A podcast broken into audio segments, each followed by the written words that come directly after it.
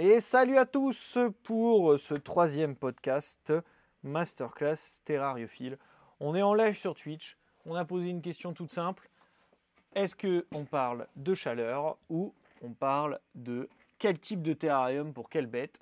Et il y a eu un petit sondage qui a été fait dans le chat et il y avait une petite majorité sur quel type de terrarium. Alors c'était pas flagrant, hein, mais bon... Apparemment, la chaleur sera traitée plus tard, même s'il fait froid dehors, j'ai l'impression que... Hein, sur les nouveaux thèmes, c'est toujours ça qu'on préfère pour le moment. Bon alors, quel type de terrarium pour quelle bête? Nous on est des gens des insectes, donc évidemment, on va parler de terrarium pour les insectes, surtout que les terrariums pour les insectes, c'est diversifié.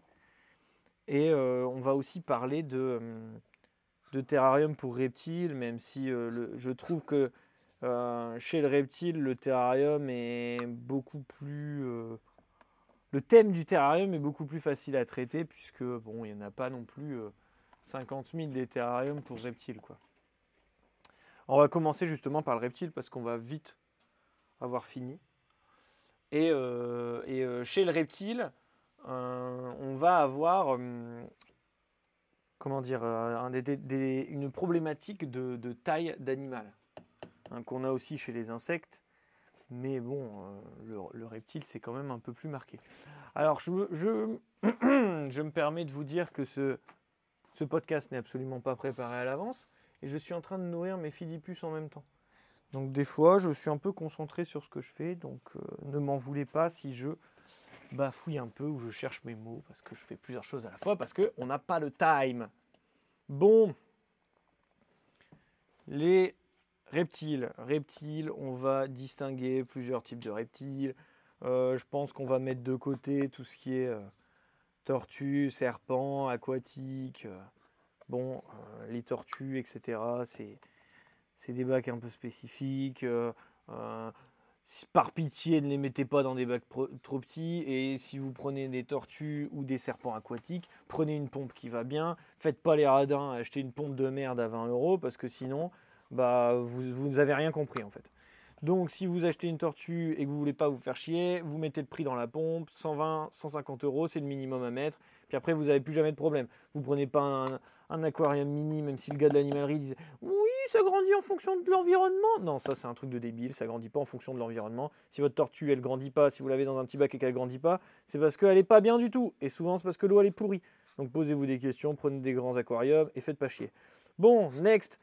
Chez les reptiles, on va distinguer plusieurs types d'habitats, évidemment. On va toujours adapter la taille du terrarium avec la taille de l'animal. Généralement, il y a des fiches d'élevage qui sont faites pour ça et ça fonctionne relativement bien. Et surtout, on va le faire de manière intelligente. Donc, la plupart des terrariums seront en verre ou en bois. Le terrarium en verre se nettoie facilement, on voit bien à travers, il est esthétique. Le terrarium en bois, c'est un peu l'inverse, il n'est pas très beau et il se nettoie moins bien, mais par contre, il isole vachement de la chaleur. Donc, si on a des espèces où il fait très chaud et qu'on veut faire des économies d'énergie, on peut partir sur le terrarium bois. Sinon, le terrarium verre, ça fonctionne très bien, même si c'est quand même un petit peu plus onéreux. Et l'avantage du terrarium bois, c'est qu'on peut se permettre de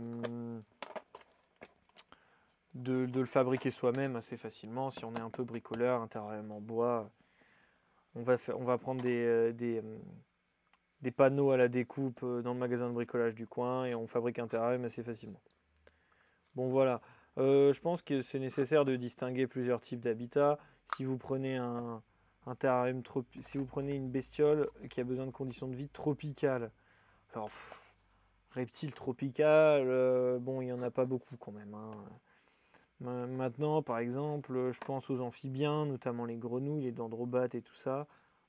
Prenez des terrariums en verre, quoi, parce que les terrariums en bois, à long terme, ça va être compliqué de tenir. Alors, bien sûr, vous avez du bois qui est hydrofuge, etc. Faites gaffe au traitement. Attention au bois en général, on prend du bois, on essaye de ne pas prendre le bois premier prix qui sert généralement à faire des planchers parce qu'il peut être traité et ça peut relâcher dans l'air des saloperies qui ont servi à le traiter contre les insectes notamment. Donc on fait gaffe à ça. Dans tous les cas, un terrarium, ça se fait à l'avance. On ne fait pas un terrarium à la dernière minute et on ne met pas une bestiole dans le terrarium le jour où on l'achète ou le jour où on a fini de le fabriquer. Parce que même sur un terrarium acheté, les joints, ils n'ont pas forcément été rincés, ils n'ont pas forcément pris l'épreuve de la chaleur. Et donc du coup, on évitera de mettre une bestiole dedans pendant quelques semaines pour éviter tout simplement qu'il y ait une saloperie qui soit restée pendant la conception du terrarium et qui puisse empoisonner notre animal, quoi. Bon, ça c'est une base. On peut prendre là un contre-exemple qui est par exemple, on en parlait la semaine dernière dans l'humidité, qui est le caméléon. Le caméléon par exemple, on va l'élever en flexarium. Donc, les flexariums, c'est un autre type de terrarium qui est en moustiquaire en fait. Donc il y a une ou plusieurs parois en moustiquaire et ça permet une aération plus importante pour les animaux qui ne supportent pas l'humidité stagnante. Alors, c'est pas pour tous les animaux, c'est vraiment des utilisations un peu spécifiques. On fait attention quand même au flexarium, hein. Il ne faut pas l'utiliser pour n'importe quelle bête, parce que le flexarium, c'est très difficile à chauffer, puisque par définition, c'est quand même un terrarium rempli de vide, rempli de moustiquaires, donc forcément la chaleur elle passe à travers, elle se barre comme rien. Donc pour le cas du caméléon ça tombe bien, puisque ce qu'on veut c'est donner des petits points chauds de temps en temps, mais on ne veut pas chauffer l'espace du terrarium en entier. Pour le reste des bêtes on fera attention. Je sais que de tête il y a quelques espèces qui sont recommandées d'élever avec des flexariums, par exemple les abronias, etc., ce genre de petits lézards arboricoles. Mais bon, renseignez-vous sur l'espèce avant pour ne pas avoir de mauvaises surprises quand vous allez demander des conseils aux autres parce que vous avez fait n'importe quoi. Ok. Le serpent. Les serpents, c'est un peu comme les reptiles, hein. La seule différence, c'est quand même on va avoir... très peu de serpents qui vont vraiment vivre en terrarium tropical, c'est pareil, on évite de mettre trop d'eau, évidemment. Les terrariums en verre ou en bois sont tout aussi adaptés, c'est pareil. Seul truc avec les serpents, c'est que on a souvent du mal à se rendre compte de la taille du terrarium pour le serpent, et il y a des croyances populaires qui disent qu'il ne faut pas que le serpent soit dans un trop grand endroit, sinon il va se perdre, sinon il va stresser...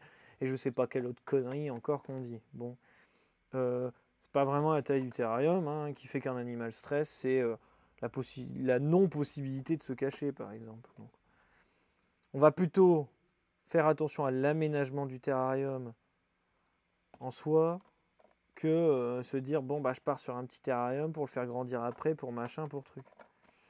Pareil pour les lézards qui doivent chasser des insectes. On essaye d'adapter évidemment le terrarium à la chasse. Si votre lézard il est tout petit et il doit courir aussi vite que des blattes pour essayer de les choper dans un terrarium qui fait 3 mètres de long, ça va être la galère. Donc, on prend un terrarium qui est adapté à la taille de son serpent. On fait attention aux tailles adultes des animaux, que ce soit serpent, reptile. Je pense que ça, c'est vraiment le point le plus important. Après, concernant l'aménagement... ça sera le sujet d'autres masterclass terrariophiles. On a déjà parlé de l'humidité, de l'aération, et je pense qu'après il faudra carrément faire le podcast sur la chaleur, et puis faire aussi un podcast, je pense, sur comment aménager mon terrarium et qu'est-ce qu'il ne faut pas oublier quand on aménage un terrarium, quoi. Donc voilà, j'ai pas l'impression d'avoir oublié quelque chose. Si, on peut parler quand même brièvement des racks. Les racks d'élevage. Bon, ça c'est... Ça, je vais vous dire, c'est un truc... Moi, ça va faire... c'est pas dur, j'ai commencé les reptiles, j'avais 11 ans. Aujourd'hui, j'en ai 28, bientôt 29. Depuis que j'ai 11 ans, c'est la guerre sur les racks. Voilà. C'est ce qu'il faut mettre, les animaux en rack, c'est une abomination, c'est pas grave, le python, il vit dans une termitière. Bon, j'ai envie de vous dire un truc, si vous faites un élevage, si si vous faites un élevage de serpents, bon bah c'est sûr que c'est plus facile d'avoir des racks parce que on peut les nettoyer plus facilement et puis on peut comment dire, observer ces animaux plus facilement, on se fait moins, en fait on se fait moins chier de manière globale et ça prend surtout moins de place. Les gens qui vont vous dire « Ah non, mais moi j'élève en rack parce que c'est mieux pour les animaux »,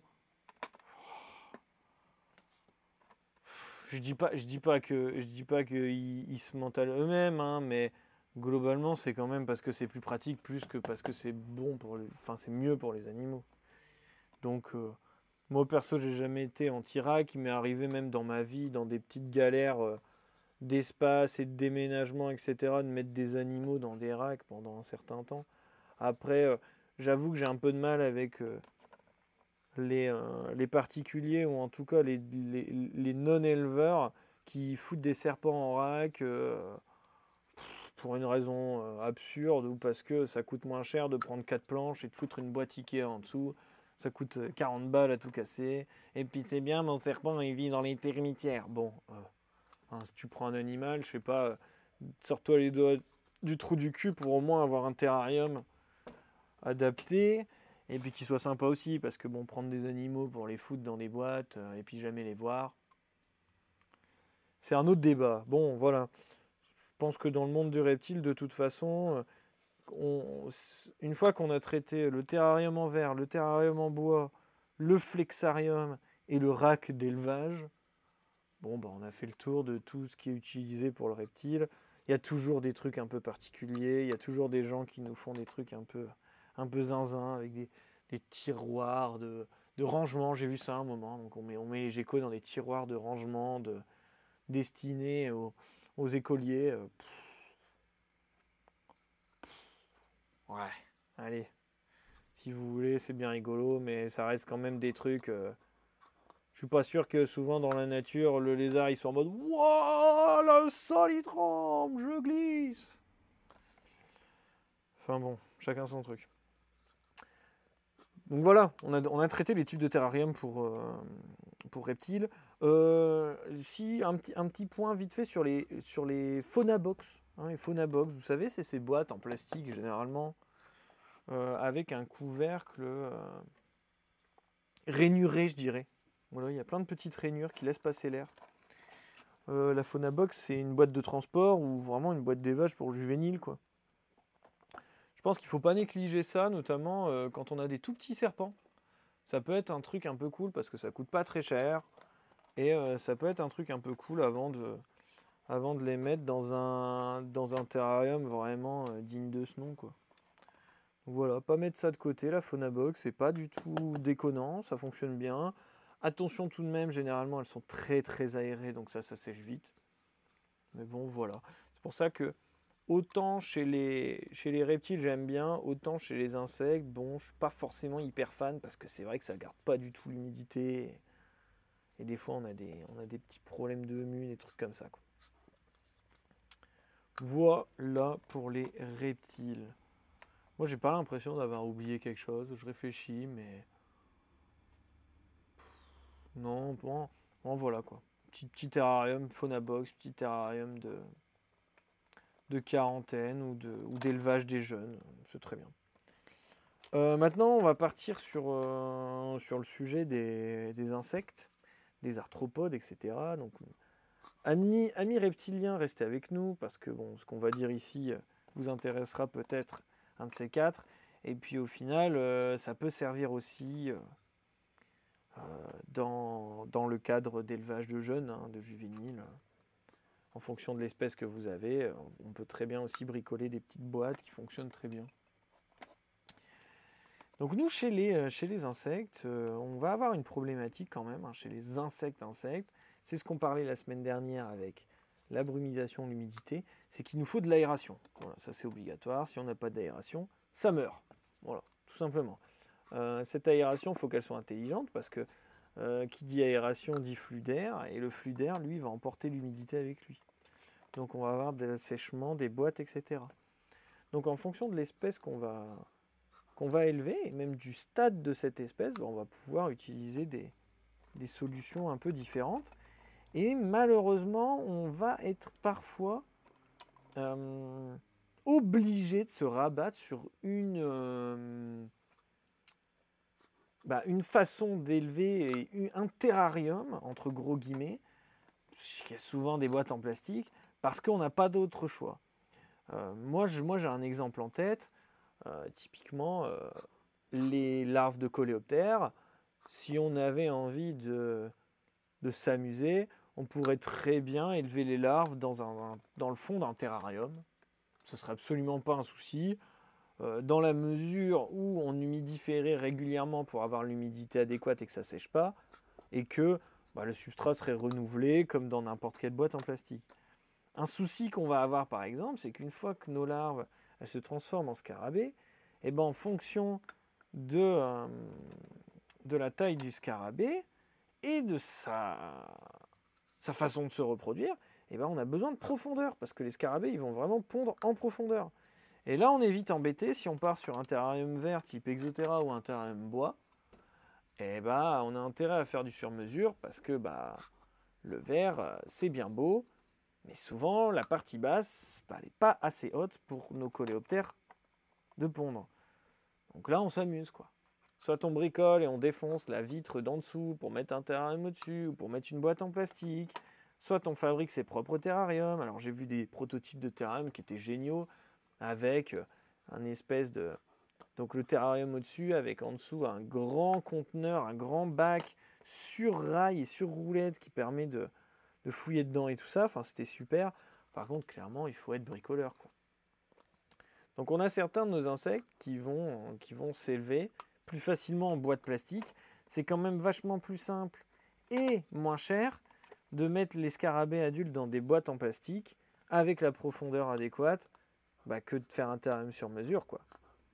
Donc ça, c'est un peu le côté un peu dommageable. On peut aussi très bien se dire qu'on laisse le mâle et la femelle dans un terrarium qui n'est pas adapté à la ponte, mais qui est tout à fait adapté à la vie des adultes. Les adultes n'ont pas forcément besoin d'une profondeur folle pour pouvoir se cacher et se reposer.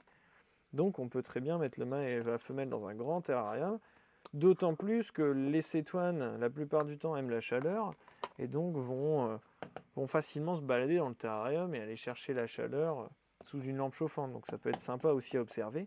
Et puis après, garder les mâles dans ce terrarium et déplacer les femelles dans un terrarium, dans une boîte de ponte plus adaptée pour pouvoir augmenter ses chances d'avoir des larves, quoi, tout simplement. Ça, c'est un exemple parmi tant d'autres. Moi, j'aime bien cet exemple des coléoptères parce que, en fait, on peut quand même faire plein de choses avec, quoi. Et les larves, elles n'ont quasiment pas besoin d'oxygène, donc on n'a pas besoin d'une très grande aération, on n'a pas forcément les besoins de mettre dans un terrarium, comme on disait la semaine dernière, avec une aération haute, une aération basse et tout, on n'a pas besoin de ça. Donc on peut vraiment faire plein de choses, on peut inventer n'importe quelle boîte, fabriquer un terrarium, ils n'ont pas besoin beaucoup d'oxygène non plus, donc si on n'a pas des très très grosses aérations, c'est pas un gros souci, on peut faire plein de choses. Pour tout ce qui est phasmes et menthes, je vais les mettre dans la même case niveau terrarium parce que globalement c'est quasiment la même chose. On va les mettre dans des terrariums en verre ou en plastique. Pareil pour une question d'esthétisme ou pour une question de prix, de coût de l'installation. J'ai perdu une petite Phidippus, tiens. Elles étaient jolies la semaine dernière, celles-là. Il y en a qui sont très grosses. Alors celle-ci, j'ai l'impression qu'elle n'a pas grandi. Enfin bref. Pour tout ce qui est mentéphasme, on va avoir une problématique, c'est qu'il faut une bonne aération. Donc on va privilégier toujours un terrarium ou une boîte en plastique très aérée sur le dessus avec une moustiquaire qui permet aussi aux animaux de s'accrocher en cas de mue. C'est un peu double effet. Et donc là on peut partir sur n'importe quelle boîte en plastique pour le peu qu'on la modifie, hein. On a plein de modifications qui sont possibles. La plupart du temps, on va découper au cutter ou au fer à souder un morceau du plastique et de coller à la colle à chaud un morceau de moustiquaire, quoi. Après, on a aussi le terrarium en verre qui est tout à fait envisageable. Le souci du terrarium en verre, c'est souvent il est fourni avec une moustiquaire métallique. Et ça, les phases mêlantes, elles n'aiment pas. Alors évidemment, ce n'est pas le cas de toutes les menthes. Il y a des menthes qui sont très calmes et qui se déplacent bien sur le métal. Mais il y a des menthes qui sont un peu facilement toquées, qui vont faire des tours dans leur terrarium et qui vont finir par se poncer les pattes et se les abîmer à force. Une fois que la menthe elle est adulte, c'est trop tard. Les pattes ne repousseront pas. Chaque patte abîmée est abîmée pour le restant de ses jours. Donc il faut faire attention parce que sur certaines espèces, ça peut être fatal. Donc la plupart des espèces vont s'élever comme ça, dans des milieux un peu confinés. Donc on a dit on a du plastique ou du verre. La plupart des terrariums verts seront des terrariums type Exo Terra ou concurrence, mais bon l'Exo Terra c'est ce qu'on a le plus en tête. On peut aussi avoir des terrariums en verre un peu plus traditionnels, avec soit une ouverture par glissière ou une ouverture guillotine. On fera très attention à la nature de l'aération. Il faut qu'elle soit conséquente. Et puis encore une fois, il ne faut pas qu'elles soient en métal, c'est le mieux. La plupart des terrariums en verre classiques, disons, avec une plaque de verre dessus, une tôle percée, puis une autre plaque de verre, ces terrariums-là, très souvent abîment les pattes des animaux. Donc vous faites super gaffe à ça, ça serait vraiment bête de perdre un animal, ou en tout cas de le blesser à cause de ça, à cause d'un terrarium pas adapté. Bon, voilà. On a une solution sur les terrariums, c'est surtout les terrariums pour menthe, moi je les propose sur mon site, c'est l'acrylique, c'est devenu à la mode depuis quelques années. Malheureusement ça faisait bien longtemps que j'avais l'idée en tête, mais la réalisation ne s'est pas faite avant qu'on me coupe l'herbe sous le pied. Donc du coup moi je vends des terrariums d'un partenaire anglais qui les fabrique. Et ces terrariums en acrylique sont vraiment pratiques parce que c'est des terrariums qui sont démontables, qui sont montables aussi en kit. On peut les stocker facilement, on peut les passer au lave-vaisselle, c'est cool. Le défaut de l'acrylique, c'est qu'à très long terme, ça va jaunir. Ça, c'est un plastique qui jaunit à très long terme, sous pression des UV. Donc si on l'expose moins à la lumière naturelle, il vieillit un peu moins. Et puis... C'est un plastique qui n'apprécie pas trop les grosses différences de température et qui peut avoir tendance à bomber un peu avec le temps. Donc il y a des gens qui sont plus embêtés avec ça que d'autres. Il faut aussi voir la qualité de l'acrylique et surtout son épaisseur. Si on vous vend des terrariums en acrylique qui sont vraiment très fins en épaisseur, vous achetez pas ça parce que ça va bomber, ça fermera plus, les bestioles vont passer à travers. Donc faites attention à la qualité de ce qu'on vous vend. Et des terrariums en acrylique pas cher, ça n'existe pas. Si on vous vend des terrariums en acrylique pas cher, c'est que c'est de la merde.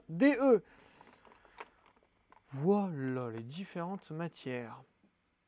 Quand on parle boîte plastique, on parle différentes tailles, évidemment.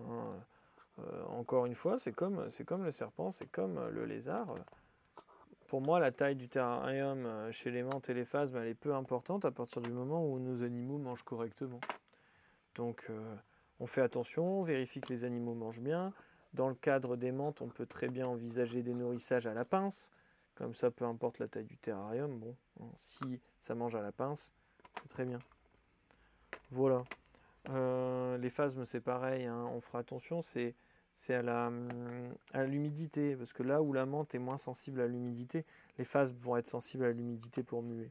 Donc quand on a un terrarium vert qui est très aéré, ou même plastique, on fait gaffe de bien humidifier ou alors de boucher une partie de cette moustiquaire pour garder un petit peu plus l'humidité, même si attention, il ne faut jamais que ça stagne. Voilà. Qu'est-ce qu'on a d'autre ? Qu'est-ce qu'on a d'autre en stock ? On a tout ce qui est isopodes. Alors isopodes, ce n'est pas des insectes, c'est crustacés. Et donc du coup ils sont beaucoup moins sensibles à l'humidité et même ils en ont assez besoin. Attention tout de même à l'humidité excessive. On pourrait être tenté d'élever des cloportes avec un taux d'humidité très important qui permettrait de se réguler ou même de booster nos cloportes. C'est pas une bonne idée et le mieux c'est toujours d'avoir beaucoup d'aération. L'humidité stagnante, personne ne l'aime. Donc la plupart du temps, les cloportes, on ne va pas s'embêter, on ne les met pas en terrarium parce que on essaye de de faire au moins cher, parce que quand on est vraiment fan de cloporte, généralement on en a plein. Si on commence à mettre un terrarium Exo Terra par colonie de cloporte, bah on est vite ruiné. Donc bah, méfiez-vous des boîtes que vous achetez, méfiez-vous aussi, je trouve, des vendeurs qui vous vendent des boîtes qui franchement valent 2 francs 6 sous dans le commerce et qui sont modifiées à la colle à chaud. On a fait un trou dedans, on a claqué une moustiquaire, on a mis de la colle à chaud. Bon, vous foutez pas de la gueule des gens à vendre ça une fortune. Moi je trouve ça un peu ridicule de vendre des boîtes axons modifiées. Bon, c'est mon idée. Si vous êtes prêt à les acheter, que vous ne voulez pas vous faire chier à vous faire vous-même, ou en tout cas que vous voulez un rendu un petit peu plus esthétique, bon, allez, pourquoi pas. Mais méfiez-vous de voir si vous ne pouvez pas bricoler un truc vous-même, ou alors si vraiment vous avez l'argent et que vous en foutez, quoi. Moi, ce qui me ferait chier, c'est des gens qui n'ont pas forcément beaucoup de moyens et qui se disent, bon, bah, le seul moyen d'avoir des isopodes, c'est de passer par ce genre de terrarium. Bon, c'est pas la réalité. Si on veut faire du terrarium esthétique avec les cloportes, un truc qui fonctionne bien, c'est les terrariums que j'ai sur le site, qui sont des terrariums en acrylique, mais là, il n'y aura pas de moustiquaire au-dessus. En fait, moi, j'ai une gamme qui est faite pour les menthes et aussi les phasmes, mais bon, il faut que ce soit des petits phasmes. Et j'ai une gamme qui est vraiment spécialisée dans tout le reste. Pas vraiment spécialisée. Mais ce que je veux vous dire, c'est qu'en fait, il y a une gamme qui est très aérée et une gamme qui l'est beaucoup moins. Dans cette gamme qui l'est un peu moins, qu'on va recommander pour des araignées, on peut très bien mettre des cloportes, ça marche bien. Donc du coup, on va parler des araignées maintenant, parce que bon, les cloportes, on n'a pas grand-chose à dire, hein. Après, on pourrait parler de l'installation des cloportes, mais ça sera l'objet d'un autre podcast. Pour les araignées, il faut faire attention, parce que les araignées n'ont pas le même mode de fonctionnement que les insectes, et moi ce que j'ai remarqué, c'est que les araignées sont vachement plus sensibles à la déshydratation, donc il ne faudra pas hésiter à leur fournir un petit peu plus d'humidité, mais toujours avec des aérations. Là je suis en train de m'occuper de mes Phidippus, j'ai remarqué que depuis que je fais des très grosses aérations et que je brumise plus souvent avec des petites gouttes, j'ai quand même beaucoup moins de pertes que quand j'avais des petites aérations pour garder l'humidité. Pas oublier, surtout quand il fait chaud, on en a parlé la semaine dernière, l'humidité ça attire les bactéries se développent plus vite et ça peut très vite arriver à une catastrophe. Bon. Qu'est-ce qu'on a d'autre? On a parlé des insectes, on a parlé des araignées. Les araignées, je vous dis, hein, humidité un peu moins importante. Moi, le terrarium idéal pour araignées, c'est clairement un terrarium en verre ou en bois, type Exo Terra ou type fabriqué maison. Encore une fois, l'acrylique, ça peut être un bon rapport entre les deux parce que ça coûte moins cher que du verre et c'est démontable, c'est pratique. Surtout quand on a des espèces qui ne sont pas très grandes. Typiquement, vous avez une Phidippus, et ben, en terrarium en verre, il n'y a pas trop de choses qui vont à la Phidippus, dans le sens où bah, la Phidippus, elle est un peu trop petite, quoi. Donc l'acrylique, c'est cool parce que c'est esthétique. Et puis voilà. Voilà pour les araignées. Si vous voulez partir sur des solutions moins chères, on a aussi des petites boîtes type pellicule photo que je suis en train de manipuler actuellement. On a aussi des boîtes à drosophiles, des boîtes à grillons par exemple. Mais attention, les boîtes à grillons ne sont pas très aérées. Enfin bon, si vous n'avez pas de thunes, il y a toujours des moyens de bidouiller. Avec un bon cutter et de la colle à chaud, on fait plein de choses. Par contre, si vous êtes un enfant, par pitié, demandez à vos parents pour utiliser un cutter, hein. Vous coupez pas la main pour vos bricolages sur les animaux. Ok. Qu'est-ce qu'on va avoir d'autre chez les insectes comme installation? On a parlé des coléoptères, on a parlé des menthes. Désolé, je tapote un petit peu sur mes boîtes, c'est parce qu'il me manque des drosophiles. On a parlé des menthes, on a parlé des phasmes, on a parlé des isopodes, on a parlé de plein de choses, hein, de types de terrarium. Et après, il y a aussi un type de terrarium qu'on voit souvent, qui est venu à la mode avec ces fameux terrariums pour plantes, là, des espèces de vases en fait qu'on va customiser. Il y a des gens qui sont complètement outrés à l'idée qu'on puisse élever des animaux dans des vases, puisqu'il n'y a pas la double aération et je ne sais pas quelle autre connerie. Si c'est bien foutu, vous pouvez évidemment élever une menthe ou un phasme dans un vase, à condition que le vase soit assez grand, on est d'accord. Si c'est un truc tout petit pour une rose, vous oubliez. Mais moi, je vois pas pourquoi on pourrait pas le faire. Après, c'est toujours les mêmes problématiques, hein. On fait attention à ce que l'humidité elle soit bonne, on accroche une bonne moustiquaire en haut, et puis bah, on fait un petit terrarium custom sympathique, quoi. Il ne faut pas oublier non plus, on a tendance à parler, là on parle pratique, on parle des animaux, etc. La terrariophilie, c'est l'art de faire des terrariums aussi, alors d'élever des animaux dedans, mais c'est l'art aussi de faire des terrariums. Et le terrarium, pour moi, il a quand même vocation à soit reproduire l'habitat naturel de l'animal, soit à être joli. Nous, ce qu'on veut, c'est que ça soit joli. On ne va pas mettre un truc immonde dans notre salon. Donc on fait attention. Quand on fait de l'élevage ou qu'on n'a pas trop de thunes, évidemment, on se permet de mettre des petites boîtes, etc., des petites boîtes en plastique, des choses qui coûtent pas cher. Et si on peut et qu'on a qu'un seul terrarium, on essaye de faire un truc joli, quoi. Donc voilà, sur les types de terrarium. Est-ce que j'ai encore quelque chose à dire? Oui, je voulais parler des customisations de terrarium. Moi, j'ai beaucoup de clients qui viennent me voir. J'ai un grand terrarium et je voudrais le séparer en deux pour mettre des menthes. J'ai un aquarium et je voudrais mettre une menthe à l'intérieur. En fait, tout est possible à partir du moment où on fait les choses intelligemment et où on réfléchit à l'aération, on réfléchit à aussi comment ça va être pratique pour s'en occuper au quotidien. Combien de fois par jour, ou combien de fois par semaine je vais devoir l'ouvrir? Quand je vais brumiser, comment je vais brumiser? On essaye de penser à ça au quotidien parce que c'est vrai qu'il y a des terrariums qu'on fabrique qui sont très beaux et puis en fait on les abandonne très vite parce qu'ils sont pas pratiques, quoi. Notamment, moi j'ai un gros problème avec les terrariums à guillotine parce que le terrarium à guillotine, quand il est tout seul sur un bureau ou sur un buffet, etc., c'est très bien, c'est très pratique, mais quand c'est mis sur une étagère, bah, c'est une horreur parce qu'en fait on peut pas l'ouvrir, quoi. Donc voilà, vraiment pas pratique. Il y a des lags sur le stream? Non, il n'y a pas de lag. Il y a des petites chutes de FPS comme d'habitude. Je ne sais pas pourquoi, mais ça, c'est comme d'hab. Bon, bah voilà. Est-ce que dans le chat, vous avez quelque chose à rajouter? Je vais essayer de vous lire et puis de répondre aussi un peu à vos questions dans le chat parce que, mine de rien, c'est un thème qui est intéressant, mais qui va vite, quoi. Si on prend juste la forme du terrarium et quel type de terrarium, on va vite pour traiter le sujet, quoi. Alors, qu'est-ce que...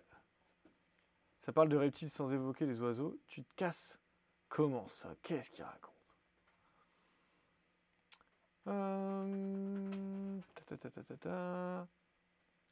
exo de 45-45 par menthe, peu importe l'espèce. Ouais, bon, là, c'est plus facile. Là, tu fais ça, tu mets ça dans super grand, et puis tranquille, quoi. Pour les bébés escargots, Faunabox, c'est bien. Ah bah oui, c'est cool. Ah, mais par contre, moi, bébé escargot, j'ai déjà été emmerdé parce que ça a trop séché, tu vois. Donc, ouais, si tu mets une Faunabox, oui, mais bien gérer l'humidité et puis pas non plus se retrouver avec un marécage, quoi. Parce qu'on peut avoir tendance à trop brumiser, quoi. Le plastique, c'est pas top pour les photos, cependant. Bon, entre nous, pilou-pilou... Plastique ou verre, c'est dégueulasse les photos à travers, hein. Alors pour le peu que tu as un peu de calcaire en plus, terrible, quoi. Jackpot, qu'est-ce que tu nous dis? Par exemple, les terras acryliques, l'aération est-elle suffisante pour des menthes? Sinon, conseilles-tu de faire une meilleure aération? Bah, en fait, moi j'ai deux gammes. J'ai vraiment une gamme pour les menthes avec un couvercle découplé et une moustiquaire interchangeable, où là c'est complètement adapté pour les menthes. Les terrariums en acrylique, qu'ils soient cubiques ou rectangulaires, sans moustiquaire au-dessus, c'est à bannir. Et les gens qui vendent des terrariums en acrylique, sans aération au-dessus, pour des menthes, c'est une putain de honte. Ça me fatigue, en fait. Ça me fatigue. Et en plus, quand on crée des kits dans ce genre de terrarium de merde, autant vous dire que des fois, je saute au plafond, donc... Le mieux, prendre un terrarium en acrylique adapté, tout simplement, avec une moustiquaire au-dessus. Par contre, ah ouais, une petite exception, hein. Pour les putains de terrariums qui viennent de chez AliExpress, là, vous savez, ils ont le, le petit fond blanc là avec le vieil acrylique sur les côtés tout fin et la moustiquaire en alu au-dessus. Ah bah alors là ça c'est la quintessence de la merde absolue ça. Alors ça c'est génial parce qu'il y a même des sites qui achètent ça sur AliExpress et qui revendent ça en disant Terrarium spécialement. Ah bah bravo les gars, c'est génial. J'en ai acheté un jour pour tester, pour voir ce que ça donnait. Le sol, c'est de la merde, la tourbe elle passe à côté. En plus c'est ridiculement petit. L'acrylique est tellement fin qu'il gondole hyper facilement, c'est ce que j'avais dit. Et en plus, la moustiquaire de merde au-dessus, si vous voulez, elle n'est même pas inoxydable. Donc au bout de 3 mois, même pas au bout de 2 mois, votre moustiquaire, elle commence à rouiller, elle fait des énormes gouttes de rouille, et vous ne pouvez pas la changer. Donc c'est de l'aluminium de merde, ça fait de la rouille, c'est bon à mettre à la poubelle, ces trucs, ça ne devrait même pas exister. Faut gérer l'humidité. Sinon, un petit trou au fond, un bout de tuyau et un pot au pire du pire. Ouais, non, mais là, tu pars dans des trucs. C'est possible hein, de faire des systèmes de drains et tout, mais enfin, je pense qu'il vaut mieux se gérer que commencer à foutre un drain, notamment pour des escargots. La moustiquaire désolidarisée, c'est super pratique pour ouvrir le terrain sans embêter une menthe qui vient de muer avec des secousses. Ça, c'est clair, c'est pratique. Ça a des avantages et des inconvénients, j'ai envie de te dire, Bord. Parce que le problème avec les grosses mantes bien costauds, c'est qu'à des moments, tu soulèves ton couvercle et boum, la mante, elle tombe parce que bah, elle est trop lourde pour tenir, quoi.